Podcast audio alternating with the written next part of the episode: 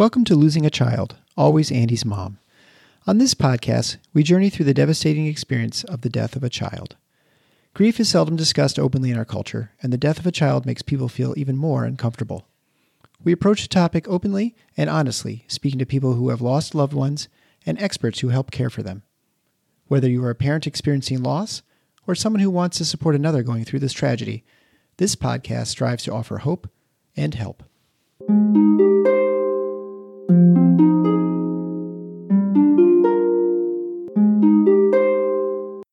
Welcome to episode eighty-six of Losing a Child, Always Andy's Mom. I'm Marcy Larson, Andy's mom. Today I have the privilege to speak with Renee, Carly's mom. I don't know how many times I can say this, but sometimes certain guests just come into my life at the exact right moment. Renee is, again, one of those. This month, April, although this will be released in May, the month of April is challenging for me because April equals Andy in my mind. April's his birth month. In fact, his birthday is tomorrow, the day after I recorded this episode with Carly's mom. Because this is Andy's birthday month, I have been really down. More down than normal, I suppose, and I needed someone uplifting. That someone is definitely Carly's mom, Renee. Even after the horrific loss of her daughter, Carly, Renee has a wonderful spirit about her and is so encouraging to other people. Her uplifting stories along her grief journey certainly have helped me through this tough week and month, and I know they will bring comfort to you as well. So enjoy Carly's mom.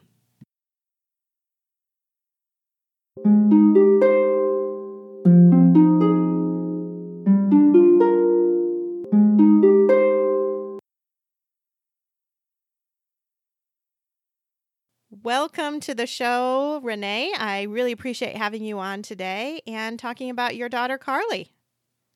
Well, thank you for having me. Yes. So why don't you start out just by telling us all about Carly and what a great kid she, w- she was. Oh, well, I would love to do that. Um, Carly was the first of my three daughters, and my husband and I were sweet- high school sweethearts. So by the time we got our careers underway and did everything we were supposed to do, I was ready for Carly. I actually felt like I had waited for her most of my life. Really? Wow. Yeah. I was the big sister, the oldest of three girls, and the cousins. And and so I always wanted a family ever since I can remember. You know, I loved playing house. I was the school teacher with the kids, you know, the whole thing, the leader of the pack. So when I was pregnant with Carly, a couple months into our marriage, I was thrilled. Yeah. And I couldn't wait. Uh, I didn't know if she was a boy or a girl at that time. Mm-hmm. So when I had her, it was pure joy. And I couldn't believe my husband and I had like fifty percent him, fifty percent me. Yeah. It, it was just, it was just beautiful. Mm-hmm. Mm-hmm. It is so exciting. Then I had two other girls, which... my mother had three daughters, so we were like a family of women. So we, we all, you know, just fit right in together with the girl power. And mm-hmm. Carly was the first grandchild, first niece for my sister. So she got all the attention for the first two and a half years. You know, she was very loved and mm-hmm. just a fun little girl. Yeah. And so talk about her growing up. Well, she was... quite the talker very early. And she was like a little miss, you know, the little adult. And um, she was very independent. So, and my husband always laughed because when he came home from work, he would read the stories. And because he was tired, the bedtime stories, he would try to skip a couple of pages. But Carly would stop him dead in his track. She's like, Dad, that's not how the story goes in this. She had a very distinct voice. So you you could never pull the wool over Carly's eyes, even at a young age. Now I'm dating myself, but for her birthday party, we had Barney, you know, the mm-hmm. purple elephant. Oh, sure. and somebody dressed up. And of course, you know, it was expensive. So, you know, we just put all our, we just couldn't wait for Barney to come and surprise Carly. So when Barney walked into the party, I'm holding Carly, I guess she was two. And she looked, she may have even been younger. It may have been her first birthday. And she said, "That's not Barney."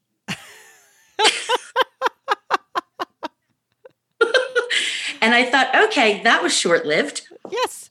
That was a lot of money for nothing. Mm-hmm. Absolutely. That, yeah. Carly, you you definitely couldn't pull the wool over her eyes. She was very sharp. Very fun. And then as she got older, she excelled in many things. There was nothing Carly didn't do that she didn't do well. She sewed. Mm-hmm. She sewed her own dress for the dance. Wow. Yeah. She was an artist, and I come from a family of artists. My other girls are artists. My mother's an artist. My sisters are artists. Oh, wow. Okay. Mm-hmm. So very artistic. She was very earthy in spirit, very loyal as a friend. She had a million dollar smile. That's what she was known for. She had deep dimples. Mm-hmm. My neighbor said, "Your daughter's got a million dollar smile." And then we used to go to an Asian restaurant, and the owner called her Dimples. Mm-hmm. Yeah, she was very talented, and she was on the National Art Honor Society in high school. Wow. Yeah, and then she um, went to the community college because she wasn't sure what she wanted to do.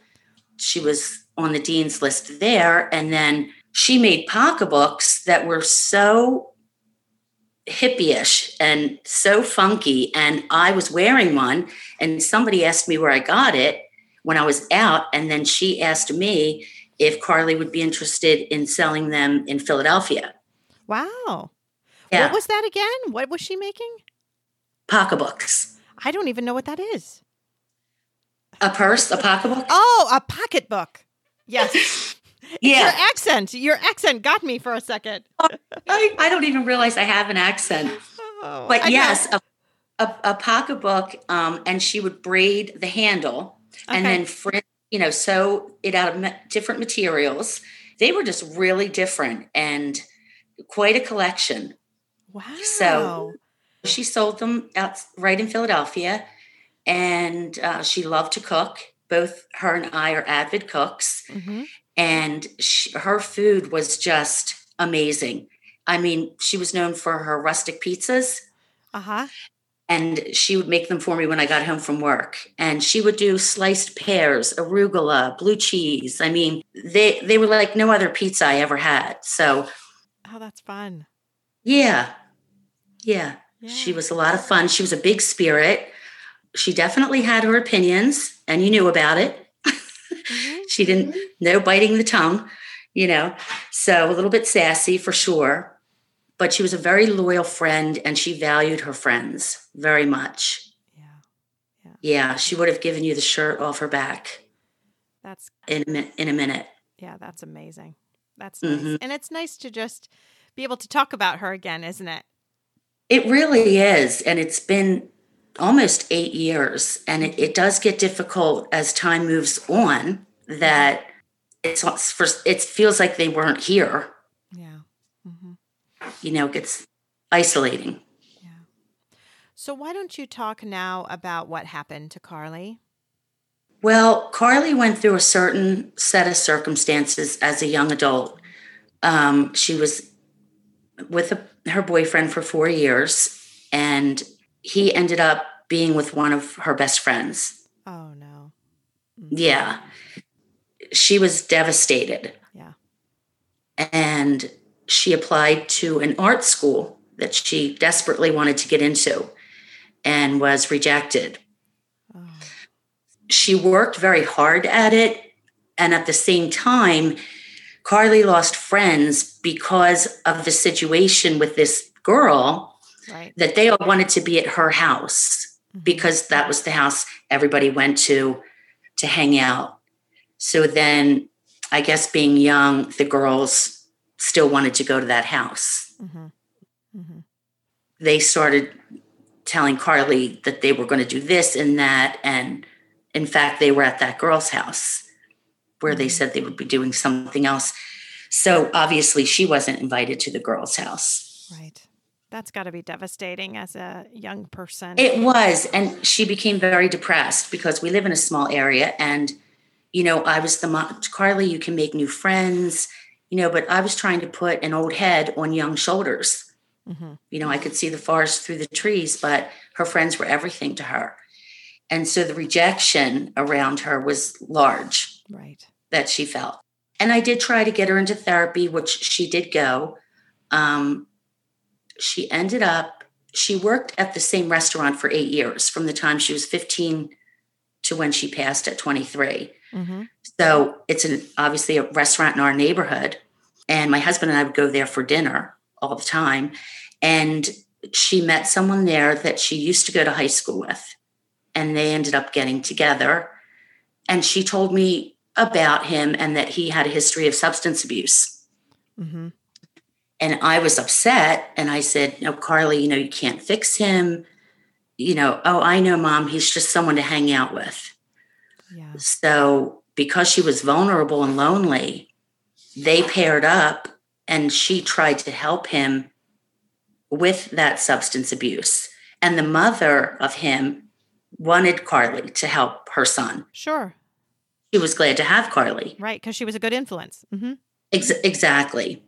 But eventually, he introduced her to heroin. Mm-hmm. And she tried it. Mm-hmm. For the life of me, I don't know why. Yeah. But she did.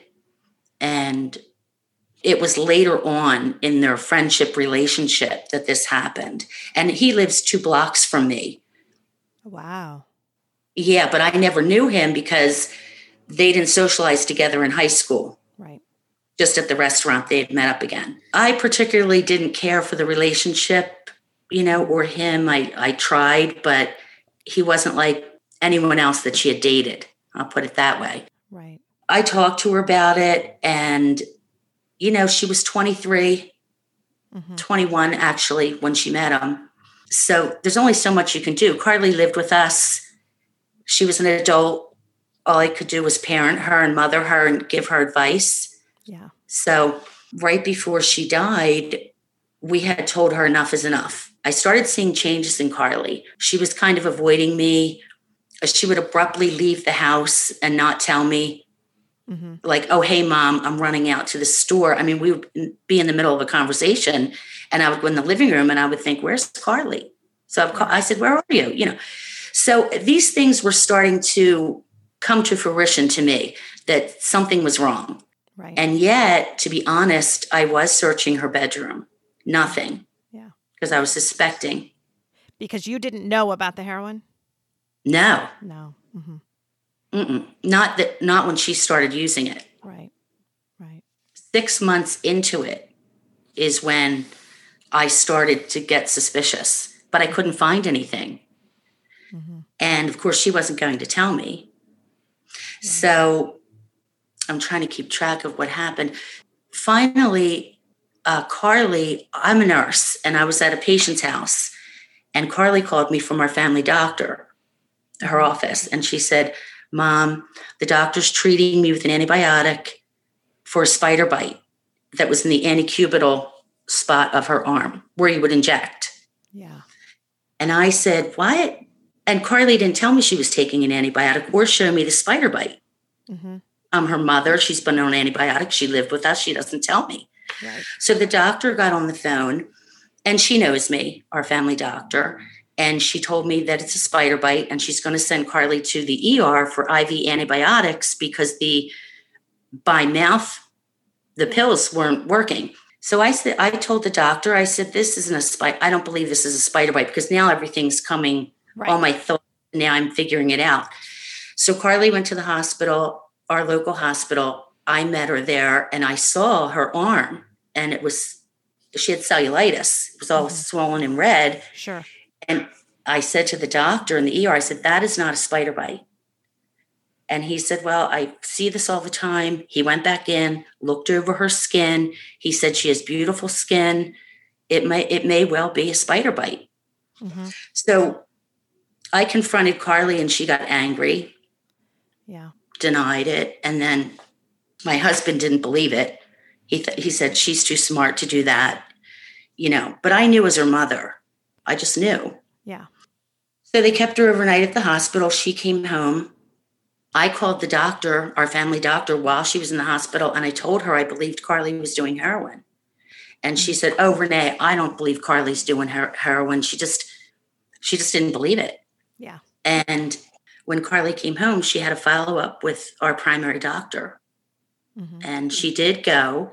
And Carly said, Mom, what did you tell the doctor? And I said, I told her everything, Carly. And you have to be honest with the doctor. She's going to help you. Mm-hmm. So Carly came home from the doctor, and the doctor told her to get away from the boy. She was too pretty and too smart for him. And to, she wanted her to get into therapy. Mm-hmm. And and I'll never forget Carly saying, I hate when people tell me that I'm pretty and smart. And that struck me as odd. And I realized that her self-esteem, I think, was plummeting. And so she tried to make an appointment to see a therapist. I didn't know if doctor asked her about the heroin. Mm-hmm. Sure. But I said, uh, I decided to let Carly work it out with her doctor. Mm-hmm. Because I assumed doctor, the doctor brought it up to her. Yeah. Because we spoke about it, even though she didn't believe it. Mm-hmm. Right. I'm right. telling her. And, oh, and, and she said to me, did Carly get a drug screen? And I said, I don't know. They won't even speak to me because of HIPAA, and you can call because yeah. you're the doctor. And I was on Carly's HIPAA with our family doctor. So that's why we could speak. Right. Right. Mm-hmm. Right. So my husband had gotten Carly a new car. He's a mechanic, so we found a really cool white Escape and, you know, mm-hmm. fixed it up for her. She had broken up with her boyfriend. I'm fast forwarding a little bit after yeah. this hospital day. She had gotten into the culinary program. It was brand new at our college, and she was excited. Her and I were talking about opening a cafe together. Right. Mm-hmm. So we were, just as everything had started to fall apart, everything seemed to be coming together. We told her her boyfriend and her had to, if she was going to see him, she had to move out because it was it was not a um, productive relationship. It was just codependent. Mm-hmm. She did break it off with him. She loved the car. Um, she was excited about starting culinary school. And I thought, finally, and she's going to get into therapy. I thought we had everything going on. Right. So she went to see the doctor for the follow-up. This is all within that week. We took my sister out for her birthday. She had just had a new baby girl, my younger sister, mm-hmm. and my girls were thrilled, and they all came out to lunch, Carly included. This was Wednesday. Carly, Thursday, went to work. We watched home videos of my thirtieth birthday, mm-hmm. and she started crying. And I said, Carly, what's the matter? And she said, Mom, I just feel like you live and die, and what's the point? And I think she was feeling very sad about me being thirty. And obviously, I don't know, she was there. She was little in the video. Sure. And so she was emotional. And she was a very sensitive person anyway. But anyway, she went to work. My husband and I took off work Friday. We were going to have a vacation day together. My husband made contact with Carly on Thursday night at work because we were keeping an eye on her, mm-hmm. you know. And so she said, I'm going out for Chinese food with my friends. I'll be home in about an hour. Well, we went to sleep. The next morning, the phone rang. It was ten oh six in the morning. It was our hospital. Mm-hmm. And they said, is this Renee White? And I said, it is. What's wrong? And I honestly had no idea. I thought my mother, who had right. had a stroke, was back in the hospital. And they said, your daughter was brought in at four thirty this morning. And I immediately looked at Carly's bedroom, and her door was closed. And I said, oh my God, what happened? And they said, we believe it was a drug overdose. And I said, oh my God, I'll be right over. Not even realizing that they would have never called me because of HIPAA. Right. If she had survived. That's something I thought of late, later. And they said, ma'am, she didn't make it. Oh. And I said, she didn't make it. And she said, don't come to this hospital. You will not get in. It is a crime scene. The coroner is on their way to get her body, and you will not get in this hospital. Oh, my word. I, my husband and my daughters were standing around me saying, Mom, what's wrong? Jamie, my youngest daughter, said she never heard a scream like that in her life, right. because it it's a guttural scream. Right. It it's it's you know it's wow. from the wild. Yeah, from the wild. I mean, it, and I said Carly died, and we were screaming on our porch at six o'clock in the morning. Yeah. It, it and then the crime scene. And that all that going through my mind, what happened to my child? Right, right. And the doctor, our family doctor, called me because she got the report, obviously, when she came into her office, and she asked me what happened. Mm-hmm. And I said, she died of a drug overdose. I said, did you talk to her about heroin? And she said, I did not. Oh. She said, I did not believe, Renee, that she was doing that. I've known Carly my whole life. So Carly went there knowing the doctor was going to ask her about it. Right. But the doctor, I guess, felt that as a mother, I don't know, I was being overzealous about something. I don't know. But she felt horrible, obviously. Sure. And she went on vacation. And she called me from her vacation. And she said, I'm sitting here on the boardwalk down the shore, and I cannot stop thinking about Carly. It was just uh, a missed, you know, opportunity for that conversation, unfortunately. And the doctor didn't believe it, mm-hmm. you know. And Carly, again, she did not look the part, whatever people think the part is of mm-hmm. someone on heroin. Mm-hmm. She went to work every day. All her bills were paid on time. Uh, she dressed well, you know, she was getting her nails done. She was hiding it very well. Right. It is just such a crazy addictive substance that it's just mm-hmm. hard to understand, I think. It really is. And even for myself, my husband didn't believe it, mm-hmm. you know. Right. But like you said, as a mom, I was seeing her behaviors change. And so the boy she was with, to sum it up, after getting Chinese food, she went and met up with her boyfriend mm-hmm. after they had broken up for a couple weeks. So she, he injected her in the in the car because she couldn't do it herself. She overdosed immediately, and there was no fentanyl in it. Mm-hmm. You know, there was an autopsy, and he picked her up and put her back in the car, her car. And he, it was in his parents' driveway. It was two a.m. And he left her there and went to a friend's house and watched a movie, but never told the friend where Carly was. Oh, my word. And then he pretended he got a text from Carly to the friend. And the friend said, I thought Carly went home. And he told him what happened. And he said, you have to go back and check on her. So he walks back to his house and opens the door, and Carly had slid to the floor of the car, but was still alive in the driver's seat. Mm-hmm. And then he shut the door and walked away, you know, walked back to the friend's house who said, you have to call nine one one. Mm-hmm. So, of course, he did. And then he ripped the battery out of his phone. And when the ambulance got there at this car in the driveway, they pulled my daughter out of the car. The police knew Carly. We live in a small town. They know us. We, you know, there's only like a couple of police officers. So they were working on, on her diligently to save her life because she had a pulse, but it was weak and, and thready. Mm-hmm. So they did everything. Right. And when they got her to the hospital, the defibrillator and C P R, it was too little, too late. She was left for an hour and a half, which then it became a crime scene because he was charged with delivery of an illegal substance that resulted in death and reckless endangerment. Mm-hmm. So that became, you know, a, a hearing in court almost a year to the day. Yeah. I thought that was going to kill me. I'd never been to court. Right. I'd never, we had to tell the judge what our daughter meant to us. Her right. sisters had to say, I mean, how do you sum up what your daughter meant to you? Mm-hmm. You know, I mean, we became victims of a crime, according to the courts. And then when I went to work, it hit the newspapers.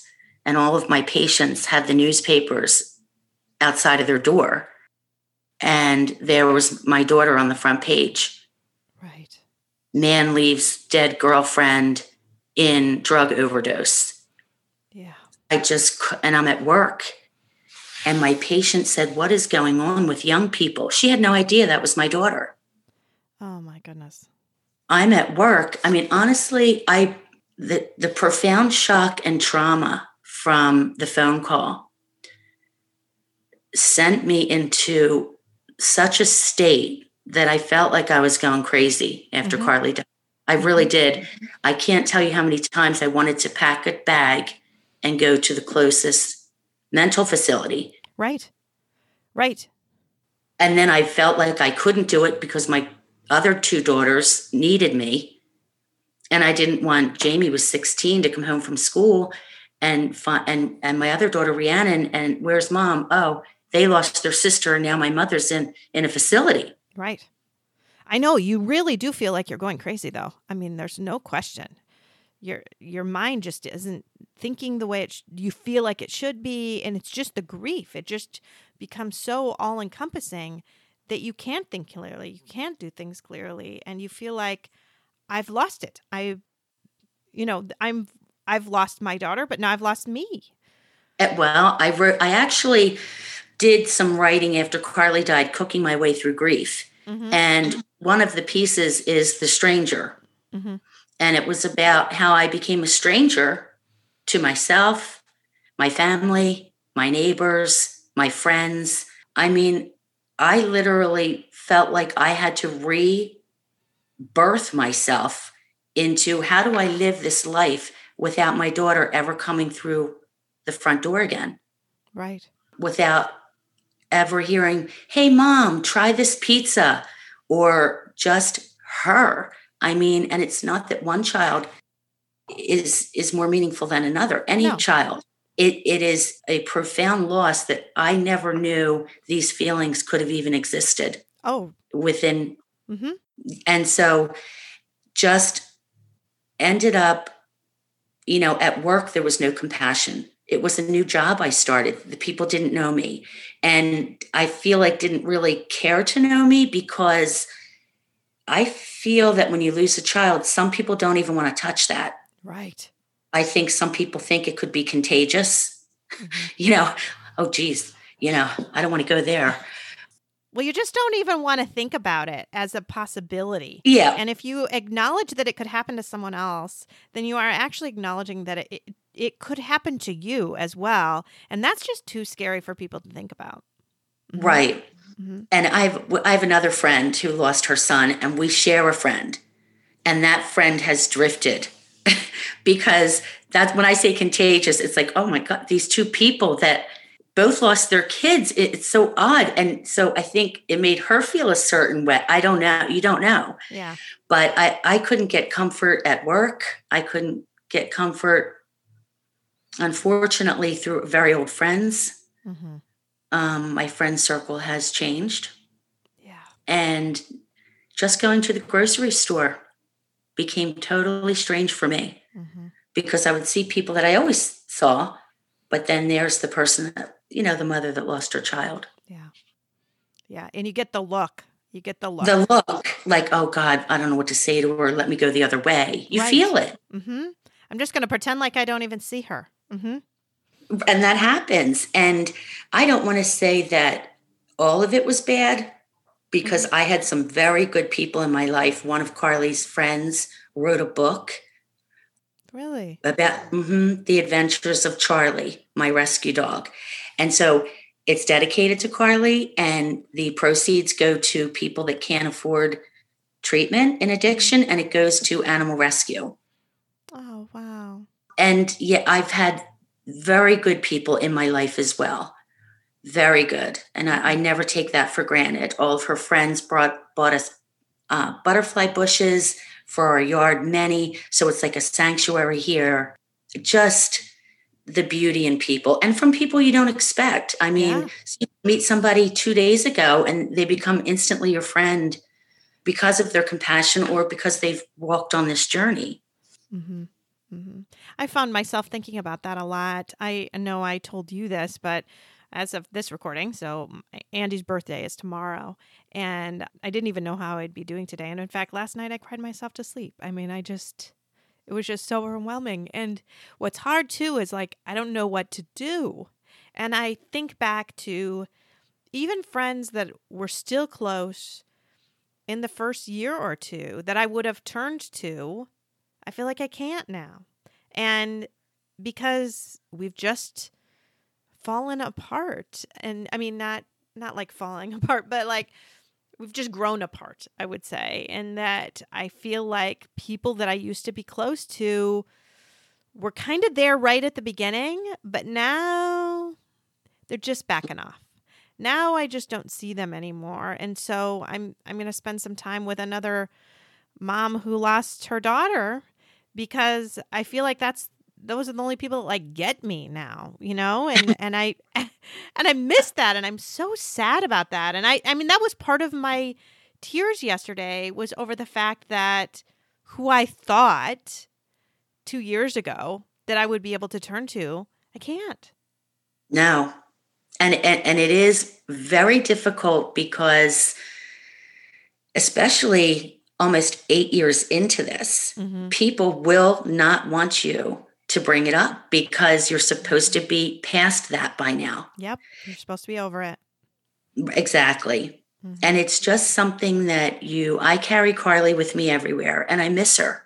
We just had a surprise party for my, my youngest daughter, Jamie, graduated college. And every, I, because we live in a small town, the cemetery where Carly's buried is on your way into town and out on the main drag. So you have to yeah. pass it. Right. I yelled out the window on the way home from the surprise party, "We missed you, Carly," like we always do. And, you know, it, in everything you do, both my girls got married. Yeah. And, and the other odd thing is that Carly was twenty-three, and both of my girls and her cousins have surpassed twenty-three. Mm-hmm. So where Carly was the oldest, she is now in the spiritual world the youngest. Yeah. Which is strange. Yep.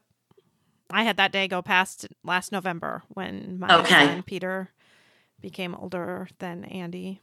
I mean, he's not Peter's not yet fifteen, but I like counted to the days, right? And knew exactly which day Peter was going to be older than Andy. And yeah. Andy should be seventeen, and that that's just crazy to me to think, you know, that he should be seventeen. Yeah.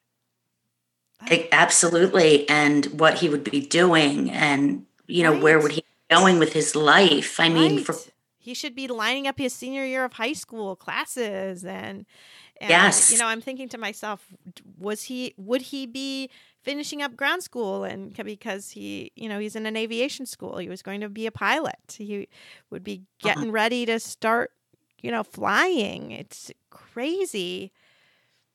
Ah, man, it's just so hard. It's just so hard. And I don't think people realize too, and you're, you're absolutely right. It's phases in life that you think about Andy and what he would be doing. And for Carly, who would be, you know, was thirty, yeah. all her friends are now married with little children. And Carly always wanted a simple life with a little house. And a, I'll never forget, she's wanted a garden, and she wanted to sew her own curtains. And it's painful to see her friends, honestly. I, I care about them very much. But it, you know, when you're on social media, you can't help but be reminded of where your child would be at this mm-hmm. stage in life. Like you said, Andy graduating. And yeah, I know. I got to save the date from uh, somebody that was a year ahead of Andy, but had been good friends with him in choir, and got to save the date for his graduation party. And I thought, if you think there's any chance I am coming to that graduation party, you've got another thing coming. I like, there is no way I can do that. Like, not even possible. That date is not being saved. I'm sorry, but it's, it's painful to even see the pictures on Facebook, let alone to like go to a graduation party. I'm not going to be able to do that. No. And I was thinking about that. There are things that people wanted us to do. For instance, the restaurant Carly worked in is no longer that restaurant. It, mm-hmm. The owner closed it down finally, and it's a new restaurant. So friends wanted to meet me there. Now, my husband and I would walk the dogs past the restaurant. It's a one-mile town. Carly would always come flying out. Hi, Mom. Hi, Dad. And, you know, play with our dogs. Mm-hmm. And we ate there lots of weekends. She was our waitress. And I cannot sit in that space. I don't care if they burn it to the ground and rebuild it. Right. right. It's still the restaurant on Main Street where Carly worked. And people just didn't get it. Oh, it's repainted. It's something new. Uh, there are things I could not do that I did before. I just couldn't do it. And I was tired of explaining myself to people. Right. About why I couldn't. People didn't get it. Right. Right. Well, I don't understand. I, I remember, too, that uh, there was just even last year. Well, not this past year, because we didn't have a Christmas party because of the pandemic, but the office Christmas party the year before last. So Andy had been gone, what, sixteen, sixteen months. And the office is having a Christmas party. And, you know, Andy died on his way, our way to an office party for me. So we were having our, our Whitecaps, the minor league baseball team. Our office had rented out one of these decks, and we were having a party there for my office. And so, you know, one of the nurses said, you coming to the Christmas party? Like, no. No, no, I'm not going to do the Christmas party. And they look at me like I'm crazy. Like, but you're doing so well.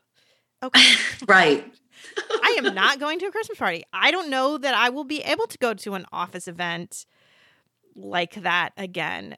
I don't, they don't even think about the idea of Andy died on his way to an office party.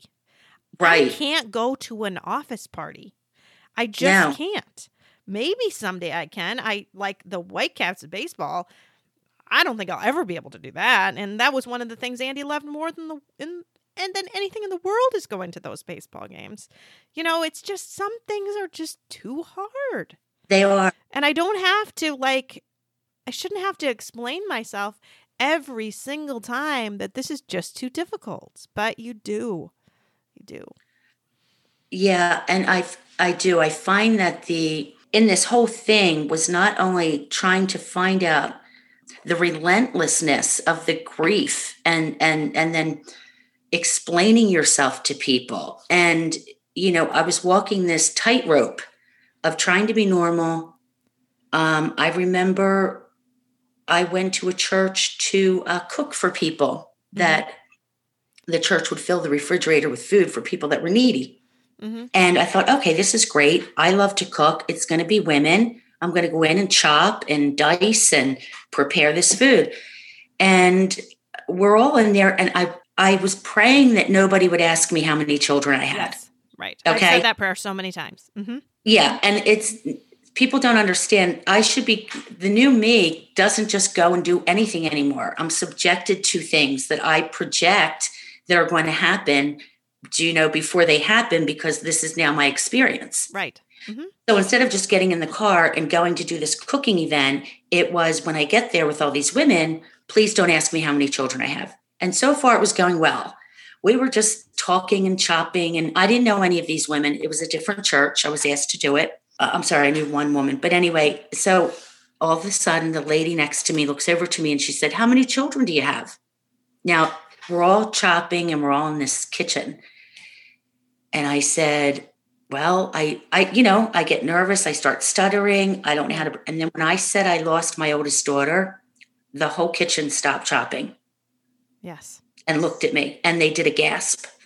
Mm-hmm. And, you know, their necks were like, oh my gosh, what happened?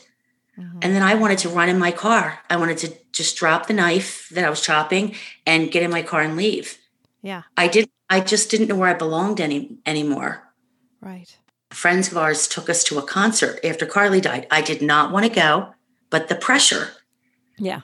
So we get in the car and one of Carly's favorite songs was on the radio. And I said, oh, this was one of Carly's favorite songs. And my friend said, well, that didn't take long. And I said, what didn't take long? And they said, for you to talk about Carly. And right then and there, it had only been a month and a half. And I thought, am I never going to be able to talk about it? Yeah. People want to get your mind off of it mm-hmm. as if it's possible.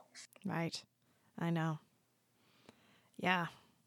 It's hard. It's in some ways it can be nice when you are around people that you don't know at all, that you can say little stories. Like I will say little stories about Andy that are funny little stories. And I know that if they don't know me and they don't know that he's gone, they'll laugh about it and they'll think it's a fun little story. And I love being able to do that, because if it's someone that I know who knows that Andy's gone, there are a few that I can still tell that story and that will be okay with it. But right. The vast majority of them will completely like, you know, gasp that I dared bring up my dead child. And right. I don't know. So it's this weird kind of balance that you have to have, right? It is. I say it is like walking a tightrope. You know, you don't know if you're safe to bring. I've, you know, I have a friend. I brought. She brought up some kind of a drink she was making, and I said, "Oh, I said, Carly, she loved to, to make, you know, basil lemon drop mm-hmm. martinis, and in fact, had made my girlfriend that very drink. And when I brought her name up, she said, "All right, well, I'm going to get going." And I'm in my car, and I'm thinking, I get, I get off, and I just want to cry. Right, right. You know? Like, you can talk about your other two daughters and no one panics and freaks out. Right, right. Why is that a taboo subject? It's just terrible. Ugh. It is. It sends you further into isolation for sure. Mm-hmm. But I have to say, I did take a step back. Finally in life, I left my job. Mm-hmm. I didn't care if we had to scale back on hot dogs and beans. Yeah, right. You know, I had a, I was in survival mode, mm-hmm. and I had to take a break from society. So I started taking walks in nature, and I had a very profound spiritual experience when Carly died. Mm-hmm. The next morning, I was up very early, I would say at the break of dawn, and I came out on my porch. You know, I was still in disbelief. Right. Now, I rescued wildlife. We're very big in nature and wildlife, animals. All the neighbors used to bring me their, you know, little birds with broken wings and things like that. You know, I had raised a couple of wild birds. Mm-hmm. So one day, well, I don't want to get off track here. One day there was a red-tailed hawk, and mm-hmm. it was in the driveway, and they're big. Yeah. And it had a broken wing. So now I'm out trying to catch him with a comforter and put him in the dog crate in the back of my car to take him to the wildlife center. Mm-hmm. So I'm chasing him all over, and I finally get him. I have my garden gloves on because they have sharp talons. Mm-hmm. And I wrangle him, whatever, into the back of the car. So Carly said to me, she said, "Mom, I'm going to start calling you the bird wrangler." Oh. I rescued the hawk. So the morning after Carly died, I'm on the breezeway, and I'm l- looking out, and this big bird flies under my porch to me. And the wingspan was so big, it rustled my hair. Wow. Oh, on my ears. And I put my arm over my head to duck down. I thought it was a brown duck that had flown under my porch. Mm-hmm. And I look up, and the bird flew to the tree in front of me and sat there and stared at me. And it was a red-tailed hawk. Oh. And I can't even tell you the exchange, the glance from eye to eye that this red-tailed hawk flew to me mm-hmm. was so spiritual. Right. I knew it was my daughter. I knew it was her telling me, I'm okay. Mm-hmm. I knew it. I felt it. And the red-tailed hawk just sat there staring at me. It was incredible. So I knew my connection with nature was going to be my signs. Mm-hmm.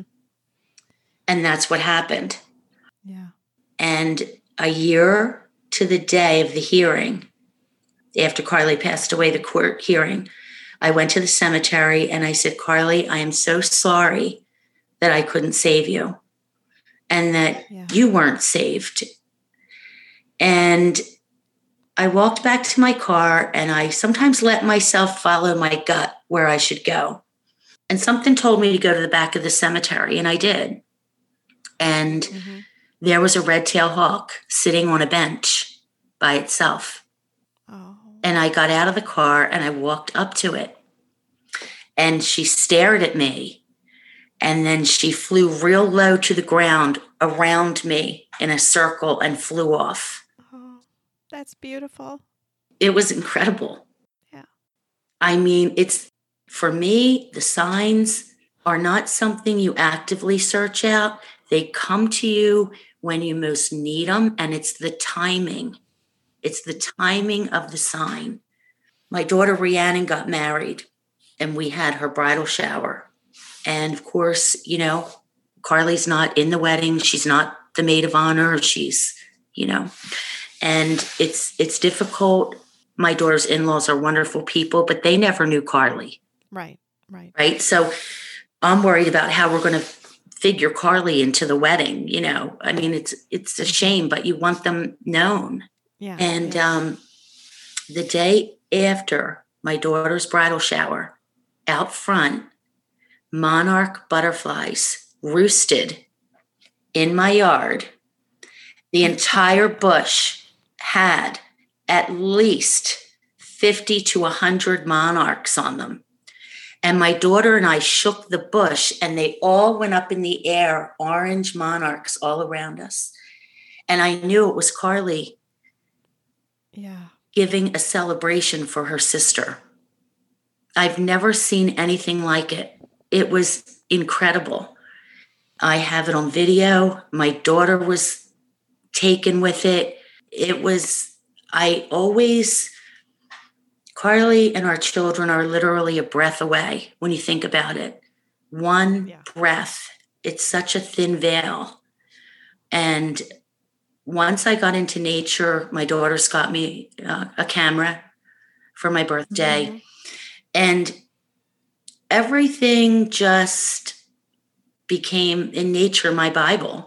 And what God puts before us is beauty and things that in our everyday lives, you know, it can be bittersweet that we ignore, we don't see the beauty. I mean, I look at a robin taking a bath in my bird bath and I just stand there staring at her. It's just yeah. beautiful. Mm-hmm. But I have had profound experiences with signs with Carly. Um, another one was last spring. I went to the cemetery. Again, timing. I just pulled in. It's down the street. And it was very windy and very cold. And I got out of the car and I just did a quick trip to her, you know, kiss the stone. She's a, a butterfly was very meaningful to Carly. She loved mm-hmm. butterflies. And that's what her, I called her headboard of her garden mm-hmm. is a butterfly sculpture. So I went up and I, you know, just said a prayer to her and, you know, got in my car. I don't go there all the time. It's just sporadic. And when I was leaving, this white piece of paper was blowing around my car and I was going to pick it up. And I thought, I don't feel like picking up the trash. I'm cold. It's windy. And then the, the guilt got to me. So I ran over and I'm trying to catch this white paper. So I turned the white paper over and it is the inscription on Carly's stone, which is, oh. and it's tattered, it's old. I don't know where it came from.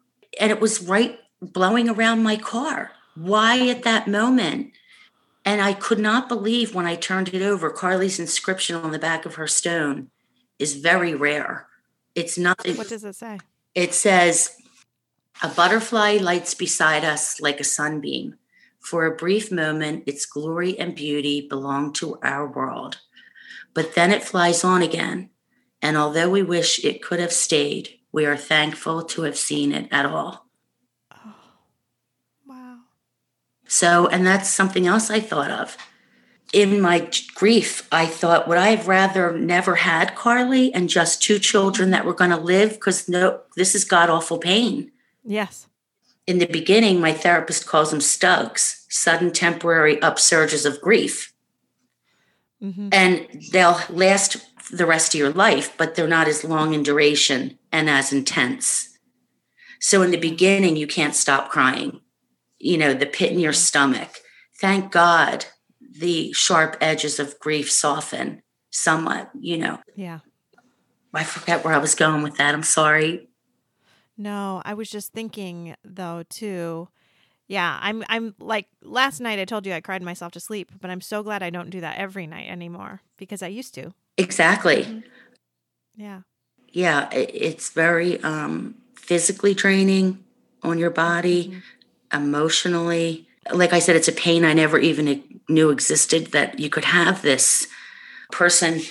I could be driving down the street and a, a song will come on and I'll just burst out into tears. Mm-hmm. You know, it just wasn't part of my life before to do something like that. Right. Yeah, but you had said, would you have rather had just had oh, two? That's what I was, yeah. And not not go through the pain. Right, because the pain is so horrific. You know, you just want to get away from it. And um, you don't even, like in the beginning, I, I hated waking up in the morning when Carly died. Mm-hmm. I, I didn't, I, yeah. you know, and it, it doesn't mean that everyone, you have two other children. I know that more than anybody. Right, exactly. Exactly. You don't even need to remind me. I know that. Yes. I'm still here.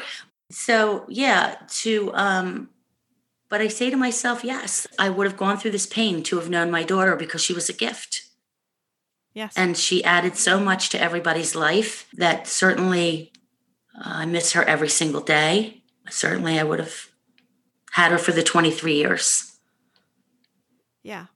It's worth it. It's worth it. All the all the pain, all the suffering, all that you have to go through, it was still worth it mm-hmm. because you got to have them. Exactly. You got to have them. Exactly. And it's not the end either. And that's the beautiful thing of seeing little bits of Carly and you thinking about it is, I know you said at the beginning that it's hard because every day takes you a little further away from Carly. And those memories, some of those memories start to fade a little bit. But I know I recently spoke with someone that reminded me that every day also brings me closer to Andy. So even though every day I'm further away, and another way, every day I'm a little bit closer. And some days it just doesn't seem like I'm close enough, but yeah. But every day does bring me closer. Yeah. Well, and I think it's true. At the end of the day, your last breath will be Andy's hand and breath with waiting for you. So I'm no longer afraid to die. Any fears I had have just totally gone away. I mean, you know, I know, it's just, right. But then my two girls, life and, you know, like we say, friends and people change. If my daughters ask me to do something, which we're very close, I'm there in a minute because I know that tomorrow's not promised, and I want to be the best mother I can for my girls. And mm-hmm.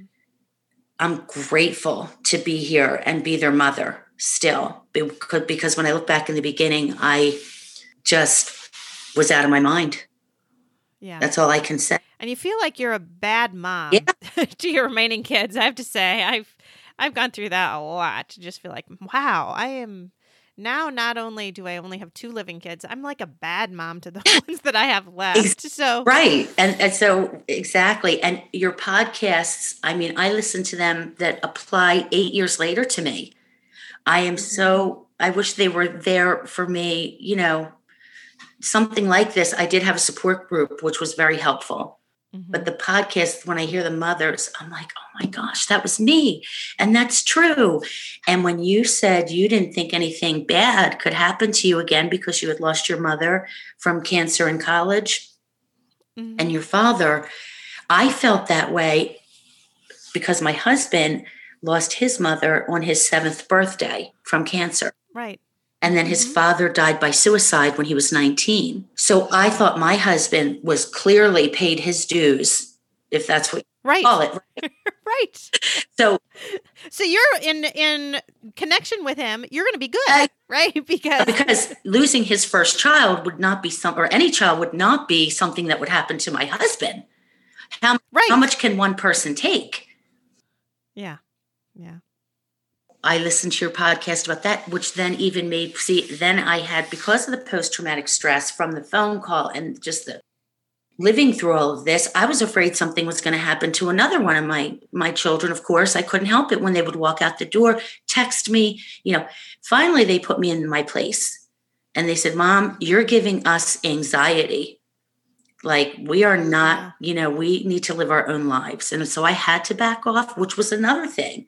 So you, you're worried, but you're going to back off. Yeah, that's hard to do. Oh, it's very hard to do. And uh, my husband, he's opposite of me. He doesn't speak of Carly. Um, he's a very quiet man. And so, you know, I was alone in my anxiety. I, you know, I didn't want to put things on. Yeah, I have a funny story about our support group. So I was having a bad day about Carly, and I was cooking dinner, and my husband came home from work, and, you know, he could tell something was wrong. And he said, "Are you all right?" And I just started crying. And I said, "I miss Carly." And he went over to the pan that I was cooking, and he lifted up the lid, and he goes, "Oh, are you making pork chops?"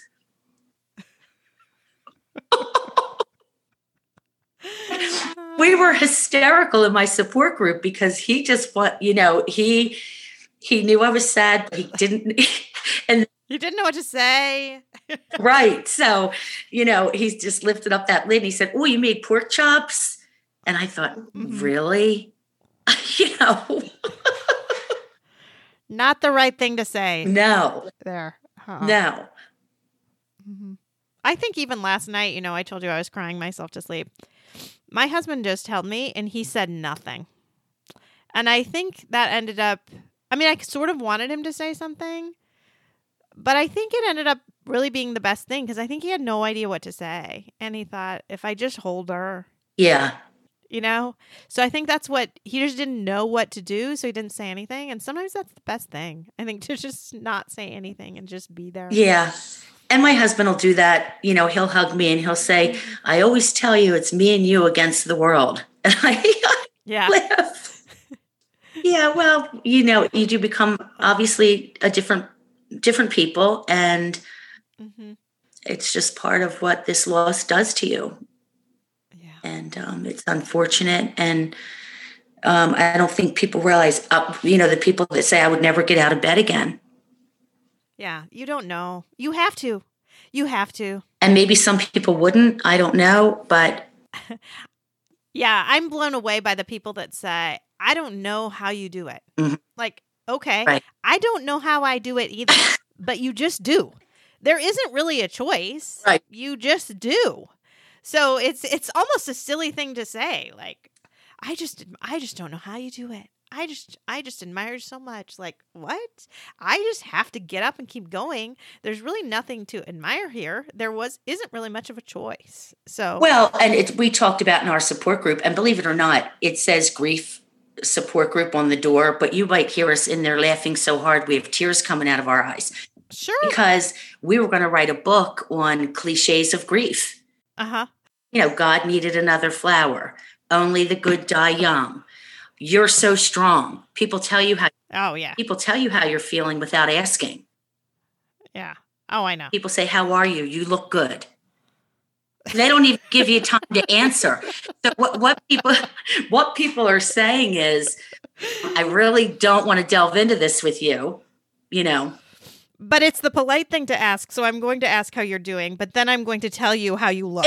So right. Or "You look good," or, you know, um, just really, uh, or like even with the girls getting married, I, somebody said, "You must be so excited, so excited. I, oh my gosh, you just must be over the top." And again, and then disappeared in the food store. Like, in other words, I'm going to tell you that you should be excited and over the top, right. Which I was, don't get me wrong. Right. Things are never one hundred percent when you're missing your child. No, they never are. Never again. I mean, not that you don't have happy times. I've had oh, yeah. a very happy time. Yeah. But but everything is tempered just a little bit because you always have that little that in the background. It's just that that loss that's there with you always. Yeah. Mm-hmm. And then, you know, you have I had grief competition. So that's what I call it. Somebody, you know, uh, somebody, you know, you lost your child and said, "Oh, I know I, I lost so-and-so," you know, that person lived, right. that person lived a full life. They were ninety. Yeah, I know. You know, so, know. so people want to relate. And then it's just the whole thing is, yeah, it's a, definitely interesting. Yeah, it is. It is very much interesting. It is. Well, thank you so much for being on the show today. I have so enjoyed talking to you, Renee, and I feel like you have so many little tidbits that I am going to take with me down my down on my journey. So yeah, I, I know, you know, I've said before that I feel like people are put that put in my life at certain moments, and you were put in my life at a certain moment for sure, because when I looked at the schedule and I saw I had this week open to do an interview, I, you were the one that I wanted to interview. You really were, because I felt like I needed someone that was going to be able to give me some encouragement in a week that was going to be really, really hard for me. Yes. And I know just through our little email exchanges how much encouragement you gave, and it just blew me away. So thank you for being with me this week. Oh, well, thank you for having me. And um, I will be thinking about you tomorrow and your beautiful son, Andy. And what a voice he has. Yeah. Beautiful. Thank you.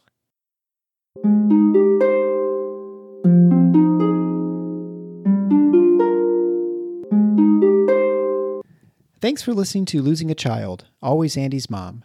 Please subscribe to the show on your favorite podcast player. We are always looking for new show ideas. If you'd like to be a guest, know someone who'd be a great guest, or have a show idea, please email us at marcy at andys mom dot com. Be sure to visit the webpage, andys mom dot com, for more content, including Marcy's blog. There you can also sign up to receive updates via email. Together, let's work to inspire hope, one day at a time.